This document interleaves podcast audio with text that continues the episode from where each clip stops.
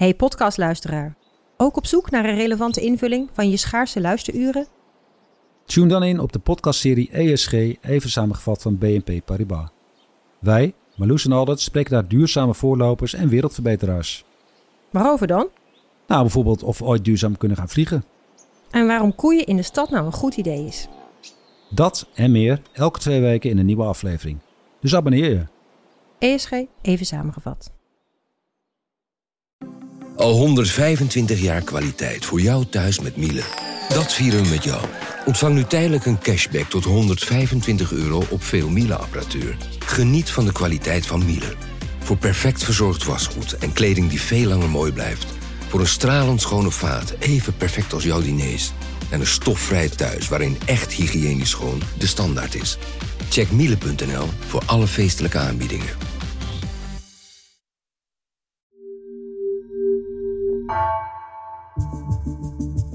Vanaf de redactie van NRC het verhaal van vandaag. Mijn naam is Egbert Kalsen.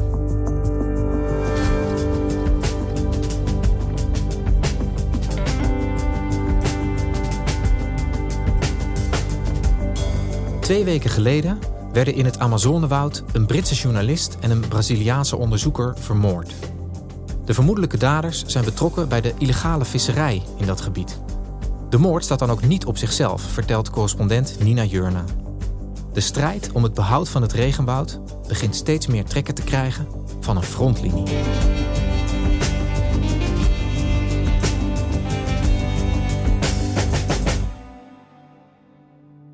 Tom Phillips was een Britse journalist die uh, al uh, 15 jaar in Brazilië woonde en werkte. Veel schreef voor The Guardian, voor de Washington Post.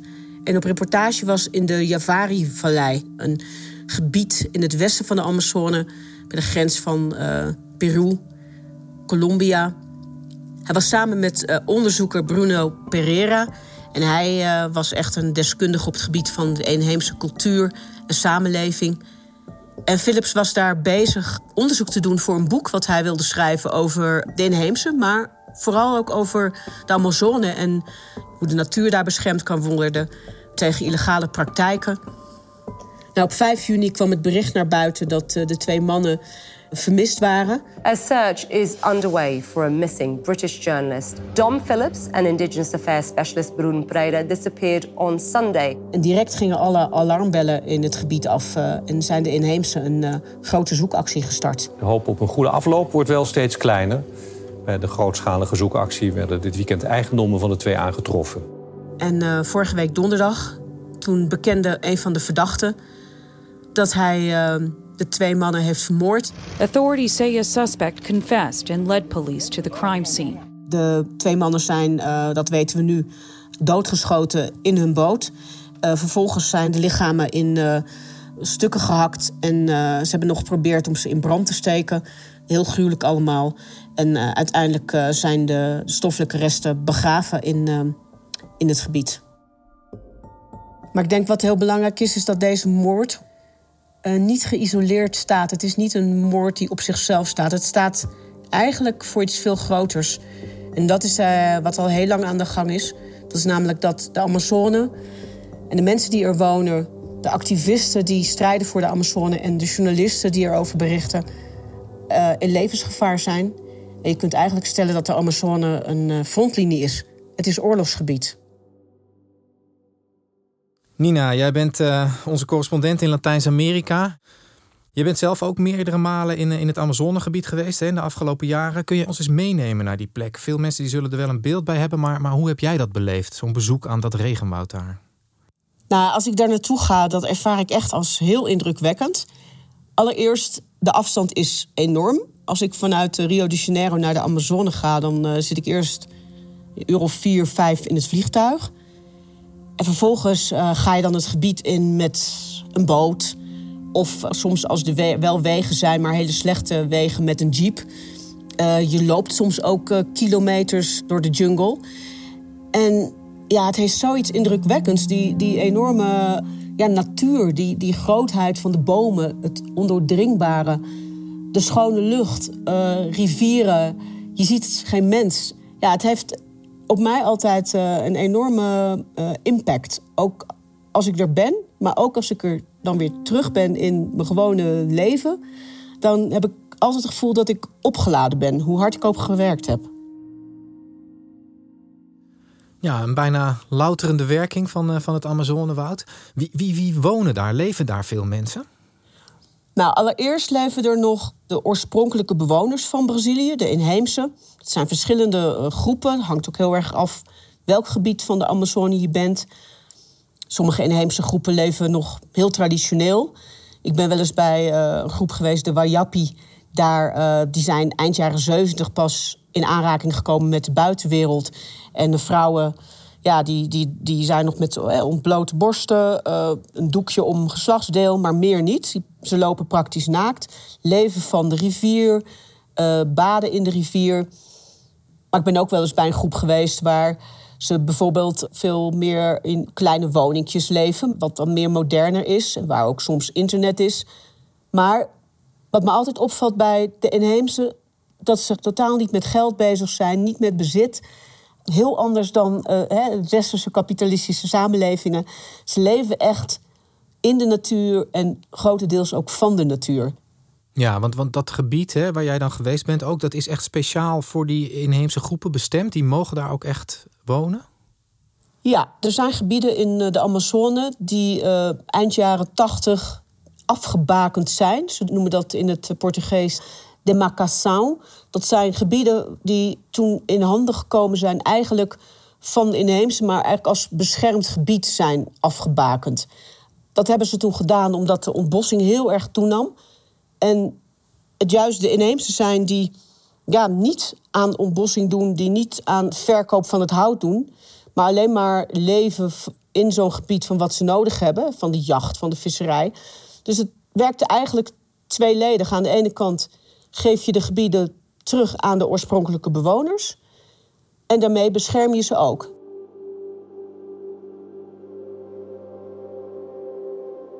Dus die inheemse bevolking die, die mag daar wonen. En die heeft ook echt een beetje de taak gekregen om het Amazonewoud te beschermen. Hè? Gewoon door hun manier van leven daar. Lukt dat een beetje? Dat is inderdaad het, idee. Het, is ook, het past heel erg bij hun levensstijl. Maar er is steeds meer bedreiging van buitenaf. En dat komt omdat er steeds meer illegale praktijken in de inheemse gebieden plaatsvinden. Visserij, houtkap, goudzoekers. Het is een heel rijk gebied.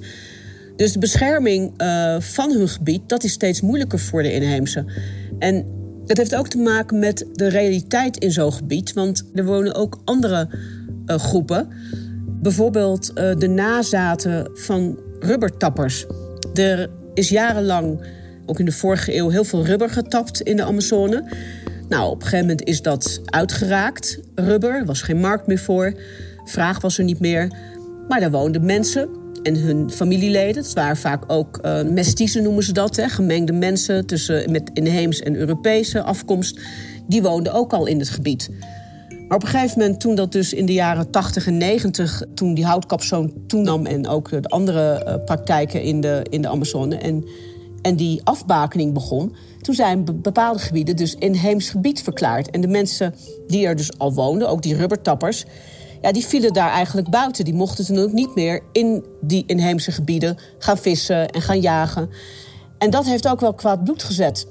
Want dat zijn de mensen die um, zich wel in leven houden met de verkoop van bijvoorbeeld vis of van, uh, met goudwinning of met houtkap. En ja, dat mocht dus niet meer doen in dat, uh, in dat inheems gebied ter bescherming van de Amazone. En toen zijn eigenlijk ook heel veel spanningen begonnen. En die spanningen die lopen steeds hoger op. En vooral de laatste jaren. Welke rol speelt de huidige regering hierin? Hoe stelt eh, president Bolsonaro zich op in dit, in dit conflict, zou je kunnen zeggen? Nou, kijk, voor Bolsonaro uh, maakt het eigenlijk helemaal niet uit, die illegale activiteiten. Want hij heeft zoiets van: de Amazone moet opengesteld worden voor economische activiteiten. Hij zegt ook steeds: het is eigenlijk absurd dat er zo'n groot gebied beschermd is voor een handjevol inheemse. Zo zegt hij dat dan heel denigerend. Het gevolg is dat overheidsorganisaties die um, als taak hebben om de Amazone te beschermen, onder Bolsonaro steeds verder zijn uitgehold. Er zijn kantoren gesloten, mensen zijn ontslagen. Dus de inheemse worden niet meer beschermd, de natuur wordt niet meer beschermd. En zij gaan dus zelf actie ondernemen. Ik ben bijvoorbeeld meegeweest op een patrouille. Eigenlijk een soort vergelijkbaar soort verhaal wat Dom Philips aan het maken was. Een patrouille van inheemse die hun eigen gebied nu beschermen, omdat de overheid het laat afweten. Ja, dus doordat Bolsonaro eigenlijk het gebied heeft uitgeroepen tot een soort ja, wetteloos gebied, moet dat nu allemaal opgelost worden door die, door die lokale groeperingen. Kan, kan jij eens vertellen hoe dat er in de praktijk uitziet? Ja, ik kan uh, vertellen uh, over de groep waar ik mee was, mee op uh, patrouille. die hadden als aanvoerster een vrouw, dat was Jontep. En op zich was dat ook al heel bijzonder. Dat een vrouw in zo'n leidinggevende positie zat met verder in die patrouille eigenlijk alleen maar mannen. Um, zij had die positie overgenomen van haar broer, vertelde ze. Want die kreeg allerlei uh, doodsbedreigingen. Vanuit uh, ja, jagers, boeren uit de omgeving. En ze vertelde dus ook dat ze die taak van haar broer wel moest overnemen. Omdat het gewoon heel noodzakelijk is om hun gebied te beschermen.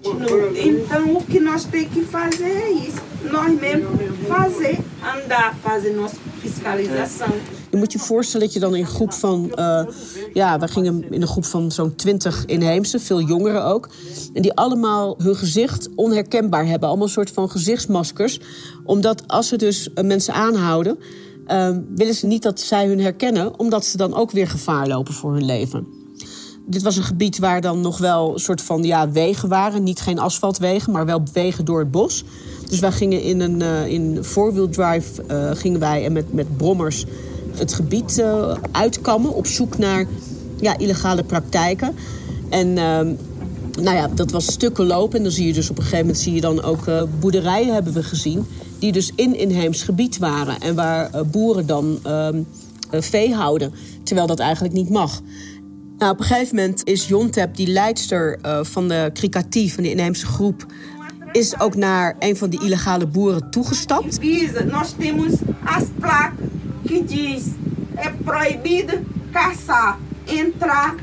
Será que por respeito? En heeft ze dus ook echt aangesproken over het feit dat zij in een gebied zijn waar ze eigenlijk niet mogen zijn met hun boerderij en al helemaal niet mogen jagen. Maar ja, die boeren zeggen dan van ja, wij wonen hier ook al eeuwen. En sinds de jaren negentig mogen we hier ineens niet meer zijn door die marcatie. Tem uma fiscalização que eu não, eu não vejo ela aparecer dentro do índio, nem dentro da FUNAI. En ja, dan krijg je toch een soort spanning eigenlijk. Ja, dat, dat, dat klinkt als een, als een harde strijd en ook echt eentje met, met doodsbedreigingen over en weer. Hoe past die moord op Dom Philips en, en Bruno Pereira nou in dit verhaal wat jou betreft? Nou, eigenlijk is het een vergelijkbare situatie. Alleen het gebied van de Javari ging het vooral om de illegale visserij. Bruno Pereira die was al langer in dat gebied, hij heeft ook in dat gebied gewoond, uh, bezig met het eigenlijk mobiliseren van de inheemse om die illegale visserij aan te gaan. Don Philips was ook een bedreiging, want die was bezig met dit verhaal op te tekenen en dan met name ook de illegale visserij. Ik denk overigens zelf dat Bruno Pereira vooral het doelwit was. En dat Tom Phillips ja, op het verkeerde moment erbij was. Want uh, er waren al doodsbedreigingen heel erg gericht uh, aan Bruno Pereira. Hij was ook al een keer beschoten, een paar jaar geleden. Door een van de mensen die dus nu ook als verdachte is uh, aangehouden. Dus in dat gebied ging het vooral om illegale visserij. Maar het is hetzelfde. Hè, dat je dus een gebied hebt waar inheemse wonen, maar waar ook andere mensen wonen. Die dus in die gebieden willen gaan vissen. Of het gebied waar ik dan vorig jaar was, willen gaan jagen. Of daar aan landbouw willen gaan doen. Dus, en dat is het spanningsveld. En dat kan dus je leven kosten als je daar dus tegen strijdt en overschrijft of in woont. Dus die moord op, uh, op Don Phillips, ja, het klinkt een beetje cynisch misschien, maar dat is bijna collateral damage geweest, omdat Pereira misschien wel de man was die ze wilden hebben. Tegelijkertijd, omdat er nu een westerse journalist vermoord is daar, kijkt wel de hele wereld uh, naar dit probleem. Wat denk jij, kan die moord misschien ook nog iets teweeg brengen in die gevaarlijke en bedreigende situatie in dat gebied? Nou ja, dat is inderdaad het cynische. Kijk, aan de ene kant, uh, er zijn zoveel moorden in de, in de Amazone. Er zijn vorig jaar twintig activisten uh, vermoord in de Amazone. En een, we weten een onbekend aantal inheemse, veel meer. Dus het is niet iets nieuws. Het wordt wel steeds heftiger, maar inderdaad, wat je zegt, er is nu een westerse journalist bij betrokken. Alle ogen zijn er nu op gericht. Maar dat is misschien juist wel wat we dan nu moeten aangrijpen. Want de illegale vissers in het gebied die wilden geen pottenkijkers. Daarom zijn deze twee mannen uitgeschakeld. Maar juist is er nu heel veel aandacht. Dus is het tegenovergestelde eigenlijk bereikt. En hoe stellen andere landen zich wat dat betreft op tegenover Bolsonaro? Spreken zij hem aan op zijn lakse klimaatbeleid en op, op het zeg maar, totaal uit de hand laten lopen van die gevaarlijke situatie in de Amazone? Nou, je zag een paar jaar geleden, hè, toen met die enorme bosbranden... toen zag je natuurlijk die hele heftige beelden... die er heel dramatisch uitzien. Hè? De bossen helemaal in, in, in de fik. Dat daar wel een hele emotionele reactie ook uit Europa kwam. Ook, eh, ik herinner me dat... Uh, Macron toen ook uh, zei van wij moeten de, met z'n allen de Amazone beschermen. Ce sujet de la forêt amazonienne est le, celui de la planète entière. Et donc on peut vous aider à reforester, mais on peut pas vous laisser tout détruire. Bolsonaro was weer woedend. Hè? Die dacht van, hey, de Amazone is van ons. Er is zelfs ook een opname op YouTube waarin Dom Phillips... die toen nog uh, met een groep journalisten een ontbijt had met Bolsonaro... rechtstreeks ook Bolsonaro de vraag stelt van... wat doet u met, uh, tegen die ontbossing die alsmaar toeneemt? Nou, en, en Bolsonaro die begint met een heel geërgerd antwoord van... de Amazone is van ons, niet van jullie. Passão séria como preservação da Amazônia por favor. Primeiro você tem que entender que a Amazônia é do Brasil, não é de vocês. Repetindo aqui, nós preservamos mais que todo mundo. Nenhum país do mundo tem moral para falar sobre a Amazônia. Nenhum país do mundo tem moral para falar. Wat hier ook steeds te horen is van... ja, Europa heeft zijn eigen bossen al vernietigd... voor economische groei, voor de, de industrialisering. En waarom moeten wij, zegt Bolsonaro dan... wel onze bossen nu bewaren? Wij willen ook economische groei. Dus dat wordt ook vaak als argument gebruikt. Ja, dus, dus internationale kritiek wuift die weg, zou je kunnen zeggen. Hoe, hoe wordt er nou in, in Brazilië zelf over gedacht? Er zijn binnenkort verkiezingen zitten er aan te komen. Is er nou een deel van de bevolking wat, wat ook genoeg heeft van deze manier van opereren van Bolsonaro? Nou, steeds meer. En bij deze verkiezingen is de Amazon ook echt een verkiezingsthema. Kijk, het is heel lang voor de Brazilianen toch ook een ver van mijn bedshow geweest. Hè? De, Amazone is heel ver. De gemiddelde Braziliaan komt daar niet. Dus uh, het was ook echt iets van, ja, dat staat ver van ons weg. Maar het wordt steeds belangrijker. Dat heeft ook te maken met het feit dat er steeds meer aandacht voor is, ook internationaal. Maar ook dat uh, iemand als Bolsonaro ook juist internationaal een, een slechte naam aan Brazilië geeft vanwege dat beleid van de Amazone. En omdat er ook gewoon steeds meer activisten vermoord worden, journalisten, hè, dus lokale mensen. Ja, en met deze moord op een Britse journalist en internationale aandacht ja, staat het ook echt veel meer op de radar.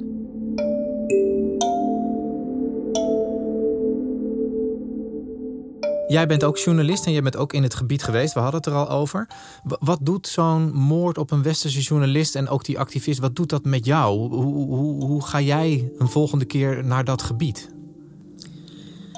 Ja, dat is echt uh, dat is heel ingewikkeld. Ik was ook echt helemaal kapot van nog steeds van wat er gebeurd is. En het, de eerste reactie is dat je dan ook uh, denkt van... Jezus, hoe kan ik daar ooit nog werken? Tegelijkertijd, hè, en dat is ook wat uh, collega's onderling... wat we ook met z'n allen, want we zitten ook in een appgroep hierover... nee, we moeten juist nu wel gaan. We moeten juist nu wel de verhalen vertellen. Het moet niet zo zijn dat deze moord en al die andere moorden... voor niets zijn. We moeten juist de verhalen vertellen, maar... ja, dan komt de tweede vraag, uh, hoe ga je om met veiligheid? Ik heb een reis naar de Amazone gepland in juli, misschien augustus. En ja, dat, dat wil ik ook echt doen. Maar je gaat wel heel erg na van, oké, wat voor gebied uh, is dat veilig? Hoe ga ik dat dan aanpakken? Met, met, met welke groepen ga ik? Met, met wie? En, en ja, dus extra bescherming. Want de verantwoordelijkheid voel ik groter, die is voor mij groter dan ooit... om de verhalen te blijven vertellen... Want als wij dat niet doen, dan kunnen de illegale doorgaan en dan kijkt niemand, hè, uh, letterlijk en figuurlijk, dat hebben ze geen pottenkijkers. En dan gaat het nog uh, harder en dan gaat het nog slechter. Dus het is juist nu belangrijker dan ooit dat ook ik er wel over blijf schrijven. En dat de moord op Dom Phillips en al die anderen, die, dat onbekend aantal inheemse wat vermoord is, al die activisten, dat dat niet voor niets is.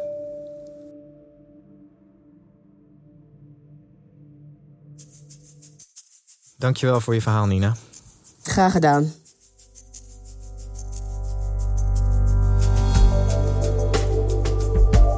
Je luisterde naar vandaag, een podcast van NRC. Eén verhaal, elke dag. Deze aflevering werd gemaakt door Dirk Hooyer, Henk Ruigrok van de Werven en Misha van Waterschoot. Dit was vandaag, morgen weer.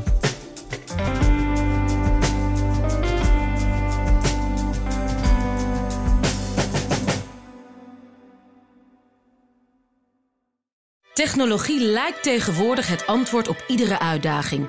Bij PwC zien we dit anders. Als we de potentie van technologie willen benutten, kunnen we niet zonder een menselijk perspectief. Human-led, tech-powered noemen we dat. Ga naar pwc.nl.